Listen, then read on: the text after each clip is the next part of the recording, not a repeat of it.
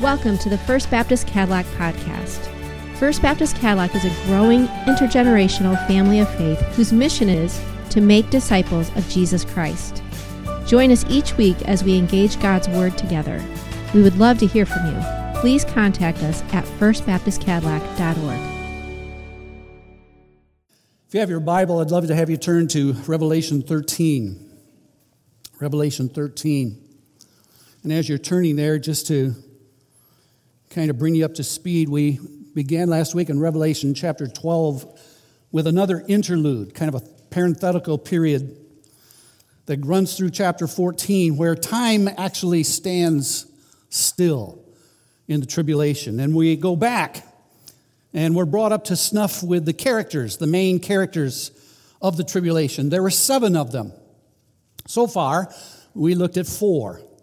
There was the woman who, if you remember, was Israel. Now, when we get to chapter 17, you're going to be introduced to another woman, and she will ride on this beast that we're going to meet today.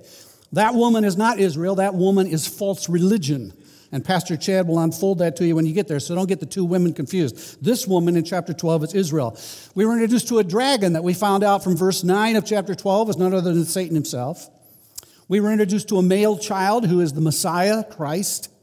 And then we were introduced to Michael, the archangel. He was the fourth character. Today, we're going to meet the fifth character. And our focus on these characters has been primarily, primarily on one main character, and that's the dragon, Satan, the devil. And there are five themes beginning in chapter 12, verse 1, and going through chapter 13, actually, all the way through chapter 13. There are five things that we are re- that are revealed about Satan in that passage. We looked at them last week. Description of Satan, verses 1 through 6, the demotion of Satan, verses 7 through 9, where he had a war with Michael and the archangels, and by the authority of God was cast out of heaven, the first heaven, second heaven, third heaven, and confined to earth. And then in verses 10 through 12, there were declarations made about Satan. And then in verses 13 through 17, there was deliverance from Satan. So he's kicked out of heaven He's confined to earth, and every attempt he has made and will make to exterminate the woman, Israel, to keep God's kingdom from coming, from keeping Christ to be coronated as the king of the earth. All of those plans have been thwarted. And we read this then at the end of chapter 12, verse 17. Then the dragon became furious with the woman, Israel and went off to make war on the rest of her offspring, on those who keep the commandments of God and hold to the testimony of Jesus. Those would be those rest of the believers who were born again during the tribulation period. Now, the question is this uh, How's he going to do that? How's he going to instigate this massive persecution against Israel and against Israel's offspring and trying to annihilate them? And we see that at the very end of verse 17. The very end of verse 17 of chapter 12 should really be included as the first part of chapter 13. We read this at the very end of verse 17. And he stood on the sand of the sea. Now, the he there refers back to the first part of verse 17, talking about the dragon. Some of your versions say, I stood on the sand of the sea, and it's a reference to John the, ba- or, uh, the Apostle John. This is not the Apostle John standing on the sea. This is the dragon. This is Satan. He stood on the sand of the sea, verse 1 of chapter 13, and I saw. Now, John sees a beast rising out of the sea. So, what is this beast that rises out of the sea? Well, he is the fifth character of the tribulation period, and he's also the fifth thing that's revealed about Satan, and that is the dictator from Satan, the dictator from Satan. And we'll look at him in verses 1 through 8 this morning of Revelation 13. You know, uh, the world has always desired to have a leader. And there have been men who have always desired to rule the world. We can look back to Nebuchadnezzar, Babylon. We can look back to the pharaohs of Egypt. We can look back to Alexander the Great. We can look back to Napoleon. We can look to Hitler, Mussolini, Lenin, Stalin. We could just go on with a number of names, current ones even today. The desire to have mankind worship them, to kind of set themselves up as demigods, defying the one true God and deifying themselves in the place of God. But there is coming one. There is coming one who will outdo all of them put together. He will be the final Gentile ruler. There will be none others after him, and there will be none like him that has come before him. He is prophesied in the book of Daniel, chapter 7, chapter 8, chapter 9, chapter 11. He is taught by, prophesied actually by Jesus in Matthew 24, 15, where Jesus quotes from Daniel, chapter 9. He's prophesied in 2 Thessalonians 2, a passage we'll look at today, by the Apostle Paul. He is prophesied by the Apostle John in John's first epistle in 1 John chapter 2, verse 18, where John says, Children, it is the last hour. And as you have heard that Antichrist is coming, singular, so now many antichrists have come. In other words, we've been, we've been working up to this, to this character. We've been, Hitler was one of those. Mussolini was one of, I mean, all of the world leaders who have tried to take power, who have persecuted the people of God have been in this form of the Antichrist, but there's still one that is coming. Therefore, we know that it is the last hour. He's revealed by many titles. As a matter of fact, on your outline, you'll notice if you flip it over on the back, down at the very bottom, I've given to you a number of those titles. He is known in Daniel as the little horn, the prince who is to come, the contemptible person, the king who does as he wills, or some of your versions will say the willful king. Second Thessalonians, he's known as the man of lawlessness, the man of perdition, or the son of perdition, the son of destruction, the lawless one. First John, we already read that, calls him the Antichrist. Matter of fact, there's another one I left out out of Daniel. He is called the abomination of, Jesus, uh, of desolation. That's the one Jesus quoted. But here in chapter 13 of Revelation, he's called the beast, the beast out of the sea. He is the first of Satan's false trinity. Next week, Pastor Chad will identify you the second of Satan's false trinity. This person mimics Christ. He is anti-Christ, not that he is necessarily against Christ, but he wants to be in the place of Christ. Next week, you meet a false prophet who will cause the whole world to worship Christ. That's what the Holy Spirit does, right? The Holy Spirit causes us to worship Christ. The false prophet will cause the whole world to worship the second person of this false trinity, the Antichrist. Just as Jesus is the visible manifestation of the invisible Father. So this beast is the visible manifestation of the invisible Satan. Just as Jesus received power from his Father, so this beast will receive power from Satan. And I got to tell you this morning as I share this with you, this was probably one of the most frustrating sermons in preparation I've had in a long time, simply because there's just not enough time to tell you everything I'd like to tell you about this to bring you up to snuff with this. There's so much more we could reveal about him, but at least my hope today is to give you an idea of who he is. The passage we have before us in Revelation 13, 1 through 8, gives us more information about him than any other passage. As a matter of fact, this passage reveals five things about this beast. So let's look at them. First of all, it gives us a description of the beast in verses 1 and 2. John says, And I saw a beast rising out of the sea. Now, that word beast literally could be translated monster. This is a hideous creature. So it has the, the connotation of a wild, dangerous, ferocious animal that devours prey. And that describes its nature. It arises out of the sea. I think there's some significance in that. Many times in the scripture, and a lot of uh, commentators believe the sea represents humanity. And there's scripture that does back that up. For instance, in Revelation chapter 17, verse 11, would kind of picture the sea as humanity. Isaiah 17, 12, Isaiah 57, 20 are other passages that do that. But there's a problem with that. If the sea, if this beast comes out of the sea and that represents humanity, then next week when the false prophet comes out of the earth, who does that represent? So I don't think that this beast coming out of the sea represents humanity. I believe that this beast comes from the bottomless pit. I believe that this beast is a demonized human being. And we see that in Revelation chapter 11, verse 5. Matter of fact, we met this beast. I don't know if you remember meeting him, but you met him several weeks ago when Pastor Chad preached on Revelation chapter 11. He was the one who put to death the two witnesses, Moses and Elijah. And he was called at that time the, the beast from the bottomless pit. He's also referred to that in Revelation 17, verse 8.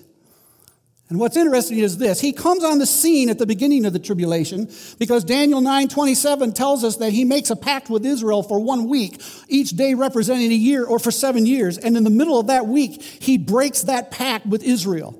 And he turns on them. That's what these last 42 months, last three and a half years is all about, is that he will turn on them. It is interesting that the fifth trumpet is the releasing of 200 million demons like locusts upon the face of the earth. And I think at that moment, when those demons are released, this world leader becomes demonized and he carries on a massive massacre against God's people. That's how he's described from the sea. Now, there are three specific descriptions that John gives him here that he saw. First of all, the beast is described as a kingdom. Verse 1. The beast that rises out of the sea, John saw, had ten horns and seven heads, with ten diadems on its horns and blasphemous names on its heads. It's almost identical to the description given of the dragon in chapter 12, verse 3. There was a great red dragon with seven heads, ten horns, and on his head seven diadems. A horn in Scripture represents power represents strength. A horn represents that which can attack or that which can defend. Animals have horns, right? They attack people with horns, they defend themselves with their horns. These ten horns represent ten kings who will be in power at the time of the beast. Now, 10 represents totality. So, whether that's a literal 10 kings or 10 world rulers, or whether that's symbolic of totality, uh, the totality of the world being under the rule of Satan, we're not sure, but either way, there are 10 horns that represent these 10 kings who will be in power at the time of the beast. Daniel chapter 7, and I'm going to refer to some of these passages. I just couldn't read them all for you today. Daniel chapter 7, verse 24, and all these scriptures are in your notes. So I encourage you to go home and read them over and over and over. Daniel 7:24 says this, "As for the 10 horns, out of this kingdom 10 kings shall arise, and another shall arise after them. This is the man of sin, this is the beast. Another shall arise after them. He shall be different from the former ones, and he shall put down three kings." So in other words, he's not going to get along with everybody. He's going to exterminate three of the kings and seven will rule with him. Notice that they have 10 diadems. That, that 10 diadems represents the power and authority of the 10 kings. The 10 diadems are on the 10 horns. In verse 3 of chapter 12, the 10, the seven diadems are on the seven heads. But here it's different because we're emphasizing the kings who rule with this beast. He also describes him with seven heads, and that represents seven world empires, the same as it did back in chapter 12. Seven world empires or kingdoms. Look at uh, Revelation 17, 9 through 10 up here. This calls for a mind with wisdom. The seven heads are seven mountains. Now, let me just stop for a minute. If you go to Daniel chapter 2 and you remember the dream that Nebuchadnezzar had, and he saw this great image, and part of it was made of gold, and part of it is silver, part of it was bronze, and then the feet was iron, or the legs and the feet were iron uh, mixed with clay, were the toes, all right? And all of a sudden, this image appeared of this rock that grew into a huge mountain, and the mountain smashed the image to, to bits, and that mountain became the kingdom of Christ. So many times, a mountain is representative of an empire or a kingdom. So there are seven heads, there are seven mountains on which the woman is seated. That's false religion. They are also seven kings. Those seven empires, I think, can be very easily seen throughout the history, world history, and they begin with Egypt. They have something, by the way, all in common. They persecuted the people of God. They persecuted the children of God. They persecuted Israel. We begin with Egypt. Then there was Assyria. Then Babylon. Then Babylon was conquered by Medo Persian. Then the Medo Persian king, kingdom was conquered by the Greek kingdom. And then the Greek kingdom was conquered by the Roman Empire. And the seventh is either a revived Roman Empire or it is an Islamic empire.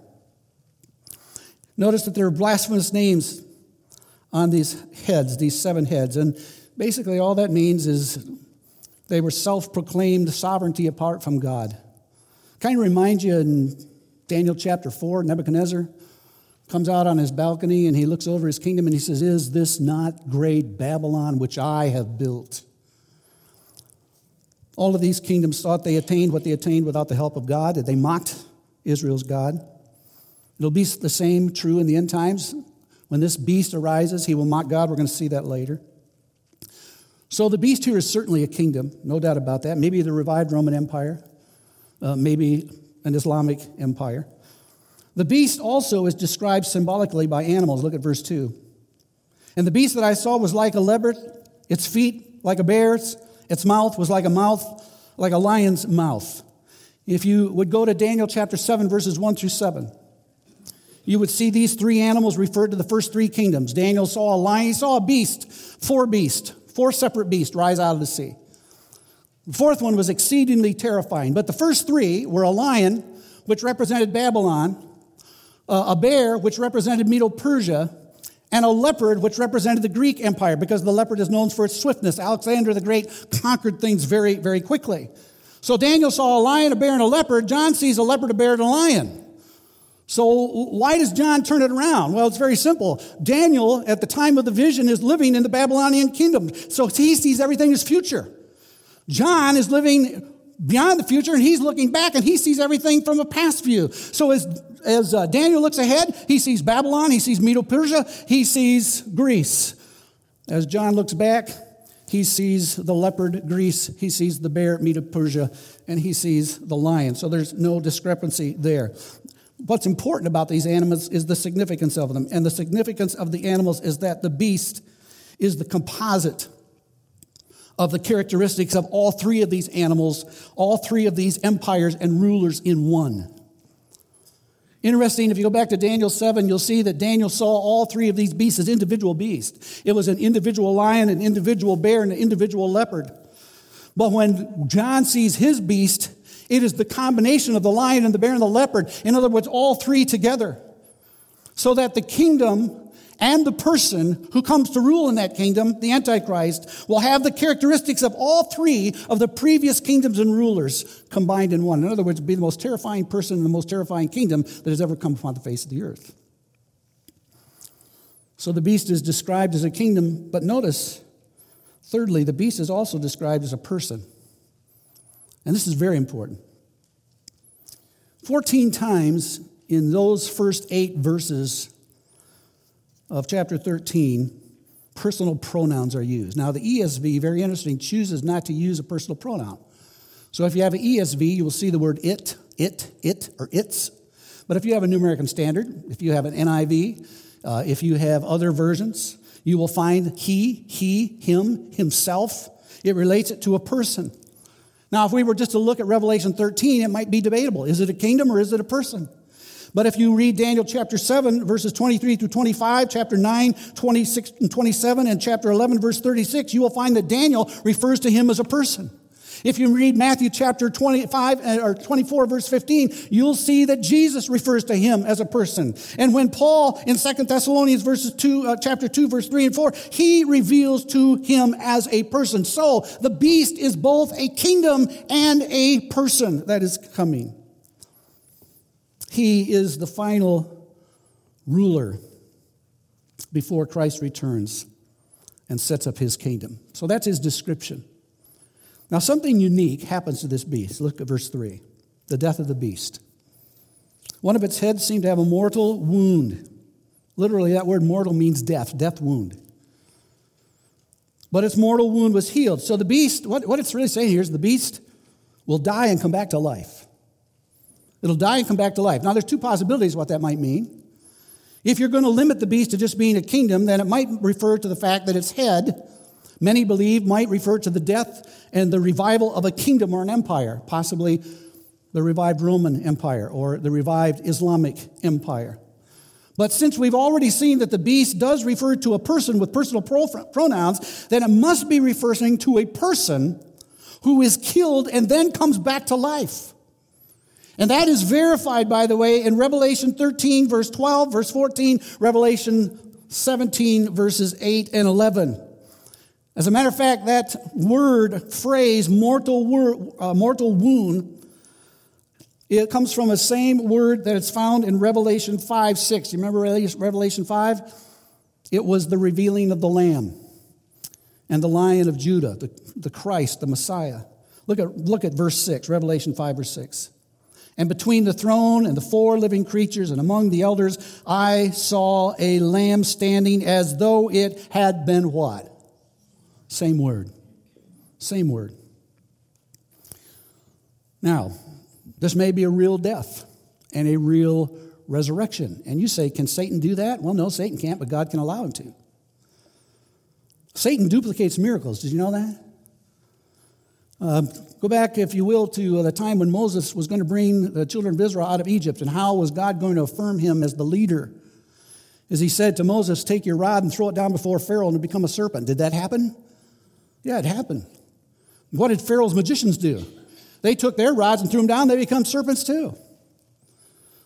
So that's why a lot of times I don't put a lot of stock in miracles as every miracle coming from God because Satan also seems to have the ability to mimic many of those things. So this may be a real death and it may be a real resurrection. Second Thessalonians 2 9, Paul says this the coming of the lawless one, that's the Antichrist, that's this beast. The coming of the lawless one is by the activity of Satan with all power and false signs and wonders, wonders, miraculous wonders. In other words, things that people are going to see and they're going to go, whoa. What greater way to get the world's attention, right? Greater way to get the devotion of the world than to raise someone from the dead. However, this also may be a faked death and resurrection. Second Thessalonians chapter 2 again, and this time add verse 10, but I'm going to go back and read verse 9. The coming of the lawless one is by the activity of Satan with all power and false signs and wonders. Verse 10, and with all wicked what? Deception. All wicked deception. Satan loves to mimic God's work. So, if the second member of the Trinity, Jesus Christ, was raised from the dead, Satan will pretend to raise the second member of his false Trinity from the dead, and the whole world will follow it. Whichever way it is, whichever way, whether it's a real death and resurrection, whether it's a fake death or resurrection, it's going to produce the desired results. Thirdly, notice devotion to the beast. Whether, a, whether it's a kingdom or a human, the world will stand in awe of the beast. Look at verse 3 in the middle. The whole world marveled as they followed the beast. They, they wondered after, there was wonder, there was awe, there, there, there was admiration. But it isn't long before misplaced admiration suddenly turns into worship. Look at verse 4. And they worshiped the dragon, for he had given his authority to the beast. And they worshiped the beast saying, Who is like the beast and who can fight against it? This whole scene fulfills Satan's greatest desire. His greatest desire has always been to supplant God and receive the worship that was due to God, from God and to God. Matter of fact, he tempted Jesus in the wilderness with that, didn't he? All these kingdoms I will give to you if you will fall down and what? Worship me. Worship me. Just as the Father is worshiped and glorified when you and I worship the Son, so Satan will be worshiped when worship is given to the beast. And they'll say, Who is like the beast? Who can fight against him? Those are mocking, blasphemous words. They're used repeatedly. Those kind of phrases are used repeatedly in the Old Testament to ascribe the sovereign worship of God. Think of Isaiah Who is like you, Lord? Who is like the Lord? Who is like Lord? But here's the whole world who says, Who's like the beast? Who can fight against the beast? And by the way, the Antichrist, the beast, does nothing to deter that worship. Paul says in 2 Thessalonians 2 4, he says, He opposes and exalts himself against every so called God. Isn't that interesting? There will come a point where he will not allow any other religion to exist. The Antichrist is not a pluralist. He is not a person that's going to allow all the other religions to exist. Pretty soon, the only religion that's going to exist is him. So he will exalt himself against every so called God or object of worship, so that he takes his seat in the temple of God, proclaiming himself to be God. And by the way, the world will just follow it. You know why? I think God made all people with an innate desire to worship. Do you know that? I think we're just made to worship. The problem is because of our fallen nature, because of sinfulness, we have a hard time knowing what to worship. We tend to choose to worship the wrong things and worship the wrong people. And I think that's what we're going to see here. They're, they're, the world wants to worship. Uh, they're just going to worship Satan. They're going to worship the beast. And not necessarily that they become Satan worshipers, but in the process of worshiping the beast, they worship Satan as well. They're devoted to him. And when that happens, then we see, fourthly, the deeds of the beast, verses 5 through 8. The deeds Two deeds are listed here verbal and active. First deed is what I call arrogant words. Arrogant words. Look at verse 5 and 6. And the beast was given a mouth, uttering haughty and blasphemous words. And it was allowed to exercise authority for 42 months. It opened its mouth to utter blasphemies against God, blaspheming his name and his dwelling, that is, those who dwell in heaven. The beast's words are words of continual boasting and blasphemy. And Daniel describes the same thing. Daniel just said this first, and what John sees in Revelation affirms the prophecies of Daniel. Look at this in Daniel chapter 7, verses 8 and 11 and 20. Now we're looking at the beast as a little horn, okay? He's the little horn here. And behold, Daniel says, in this horn were eyes like the eyes of a man and a mouth speaking great things. Verse 11, I looked then because of the sound of the great words that the horn was speaking. Verse 20, the horn that had eyes and a mouth that spoke great things and that seemed greater than its companions. Even in chapter 11, here he's introduced as the willful king. It says this in verse 36 And the king shall do as he wills. He shall exalt himself and magnify himself above every God. That's what we just read in Second Thessalonians. And he shall speak astonishing things against the God of gods. The apostle Paul verified that in Second Thessalonians 2. Verse 3 and 4, where he said, The son of destruction or perdition, speaking of the Antichrist, the beast, who opposes and exalts himself against every so called God or object of worship, so that he takes his seat in the temple of God, proclaiming, proclaiming himself to be God. In the middle of the week of his covenant with Israel, he will break that covenant. The Jews will have built a new temple. They will be worshiping in that temple. He will go into the Holy of Holies and he will proclaim himself to be the God, the most desecrating thing he could possibly do. He is the epitome of arrogance. Not only do we see the deeds of arrogant words, but we also see aggressive deeds. Aggressive deeds. The beast will be able to physically torture, perish, and kill, uh, punish and, care, uh, and kill believers. He will be able to physically torture, punish, and kill believers. Look at verse 7. Also was allowed, by the way, circle that word in your Bible, verse 7. It was allowed. Back in verse 5, the beast was given. I'll talk about that in a second. As also, it was allowed to make war on the saints and to conquer them. Very thing that Daniel said, chapter 7, verse 21 and 25, Daniel says this As I looked, now he's talking to the, uh, about the beast as a horn. As I looked, this horde made war with the saints and prevailed over them. And they shall be given into his hand for a time, times, and half a time. That kind of identifies when this is going to happen, doesn't it? Last three and a half years. Verse 25, he shall speak words against the Most High and shall wear out the saints of the Most High. This is a worldwide slaughter of believers.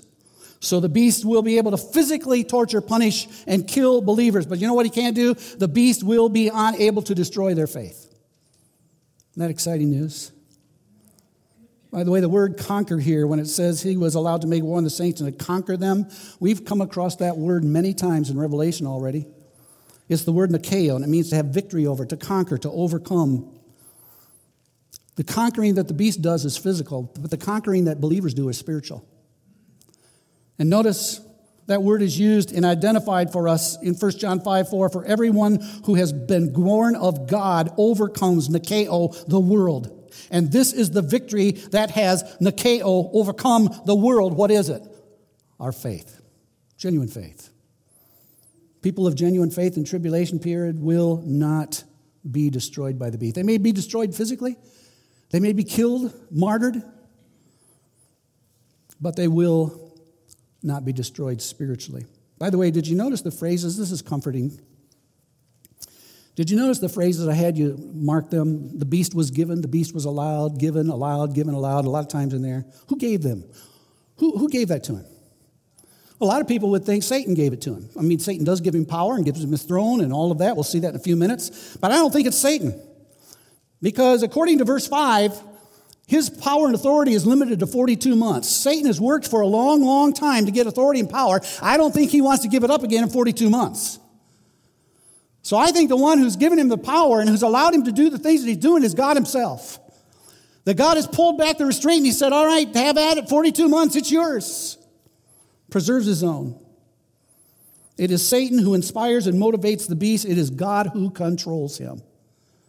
By the way, is that not the same true today? We see all these things going on in our country, in our world, sin, wickedness that seems to get worse. I want you to tell it, it is motivated, it is inspired by Satan, but let me tell you, it is all under God's control. All under his control. And how important is that for us as we look at the last thing about this beast, and that is the dominance of the beast, his dominance. Everything that the beast has and attains is through the power of Satan. Go back to verse 2 the very end of verse 2, and notice what it says. And, and to it, the beast, the dragon, Satan, gave his power, his throne, and great authority. So extends three things now to the beast, his protege. First of all, the beast will be an unstoppable force. That's what it means when it says he gave him his power. Dunamis, dunamis power, dynamic, dynamite power, miraculous might, force, strength. In other words, what he's saying here, no human element can stop him. Nothing human can stop him. The dragon has empowered him given him power to do this. So he'll be an unstoppable force. Secondly, he will have complete rule in every area of life. The dragon gives him his throne. A king sits on a throne. That's where he rules from. So this beast will have complete rule in every area of life. He'll have rule over medicine. He'll have rule over military. He'll have rule over the economy. He will have rule over everything that goes on in this world. And then thirdly, he will be accountable to no one. Notice that Satan gives him great authority. He's gonna, there's no restraints upon this guy. You know why? Because the Holy Spirit and the church are gone. We're the salt and the light of the world. We're the restraining force, uh, uh, restraining influence against evil in this world. Paul says this in 2 Thessalonians 2, 6 and 7. Look at it up here. Paul says, and you know what is restraining him. The him refers to the, law, the, the man of lawlessness, the beast, all right? And you know what, circle, I don't have your Bibles open, circle it in your mind, okay? You know what is restraining him now so that he may be revealed in his time. Verse 7 For the mystery of lawlessness is already worked. Only he who now restrains. Isn't that interesting? You got a he who restrains and you got a what that restrains. I believe the what is the church and the he is the Holy Spirit. The Holy Spirit brought the church and birthed the church when he came in at Pentecost. And when the Holy Spirit is taken out of the world, now he'll still work in the world, but he won't work in the world through the church. When the church is taken out of the world, the Holy Spirit's taken out of the world. The restraint will be gone it will be gone.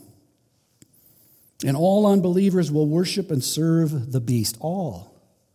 Look at verse 7 in the middle. And authority was given the beast over every tribe and people and language and nation. Verse 8 And all who dwell on the earth will worship the beast. Worship it. Now, that sounds pretty inclusive, but there's some limitations here. His dominance is limited in two areas. First of all, his dominance is limited in time. Look at verse 5. The beast was allowed to exercise authority for how long? 42 months. That's three and a half years. That's his authority. That's his, that's his time limit. You get to do what you want for 42 months. I will allow you to exercise your power and your authority 42 months, three and a half years. Not only that, his dominance is limited in totality. Not everyone will worship the beast. Look at verse 8. Everyone will worship the beast except those whose name has not been found before the foundation of the world in the book of life of the Lamb that was slain. In other words, all true believers whose name are in the book of life will not worship the beast. Those are the only ones. So if you're a true believer, your name is in the book of life, you will not worship the beast. All right? But other than that, he will have dominance over everyone else. Now, John closes verse 9 and 10 with some instructions to believers. Let's look at this. I want you to notice just a couple things. There's a call to attention to believers. And I believe verse 9 and 10, though we can learn some things from it, verse 9 and 10 are specifically written for those who will be going through this period of time, tribulation believers, people who will come to Christ in that seven year period. And notice the call to attention, believers in the tribulation. Verse 9 If anyone has an ear, let him hear. Hey, by the way, have you ever heard that phrase before? We heard that at the end of every message of the churches given to the churches seven times, only there's something missing. At the end of each one of those messages, it was this He who has an ear, let him hear what the Spirit says to the churches. Here, it just says, anyone has an ear, let him hear. What's missing? The Spirit and the churches. Why? Because they're not here, they're gone, they're raptured. And now he gives two instructions to believers in the tribulation. It's kind of given as a proverb as to how they're to respond to persecution. But I think what he says here has some principles for us as well. So the first instruction is this you're not going to like this. Those destined for prison are to accept it as the sovereign will of God. Look at what he says in verse 10. And by the way, I'm reading out of the New American Standard version here, verse 10. I think this did the best job of translating this. Verse 10 says this If anyone is destined for captivity, destined for captivity. In other words, God chose you to go to prison. God chose you to be his representative in prison. If anyone is destined for captivity, to captivity he goes. You know what he's saying here? Don't be militant. Don't fight it. Don't, don't rise up and start some kind of an anti anti Christ campaign. Don't get your guns out. Don't get up in arms and start complaining about your rights being trampled. If anyone is destined for captivity, just go. It's the will of God.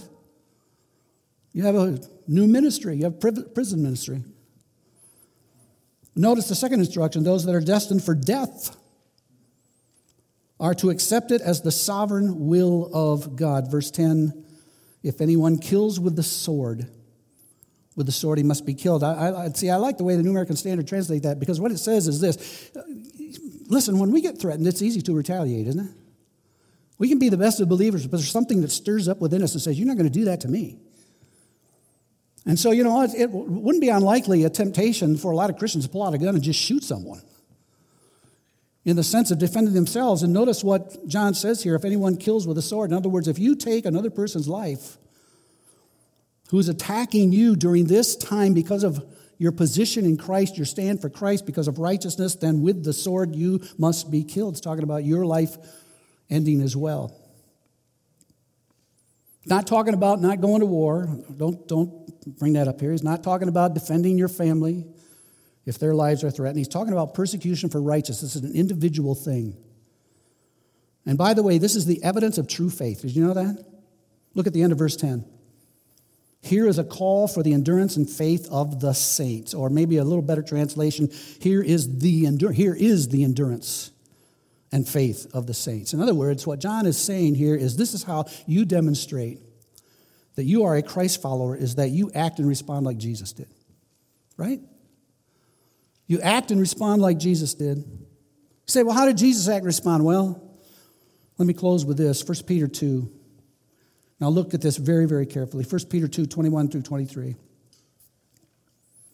For to this, the this, you have to go back into chapter 2 a little backwards and find out he's talking about suffering. He's talking about suffering. So he says, To this, suffering, you have been what? Now, this doesn't just apply to tribulation believers, this is all of us. To suffering, you have been called. Wait a minute. We want to blame suffering on Satan. We want to say, no, no, no, God's people don't have to suffer. This isn't just something we might go through, this is our calling. For this you've been called. Why? Because Christ also suffered for you, leaving you a what? An example. In other words, something you can mimic. In other words, the way that he responded to suffering is the way that you and I respond to suffering. He committed no sin. I mean, here's the truth of it. He didn't deserve to suffer anything. We, we probably deserve some of it. He didn't deserve anything. He committed no sin, neither was deceit found in his mouth. Verse 23, when he was reviled, verbal abuse, he did not revile in return. And when he suffered physical abuse, he did not do what? He didn't threaten. But he continued entrusting himself to him who judges justly. I believe we're in a prime position for the beast to come, don't you? I, I don't know. Maybe it's another hundred years. Who knows? Only God knows.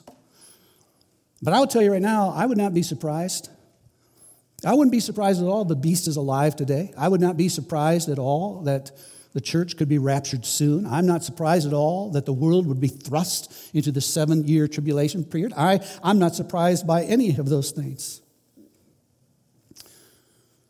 But none of those things, now hear me, believer, none of those things should affect the way that we live.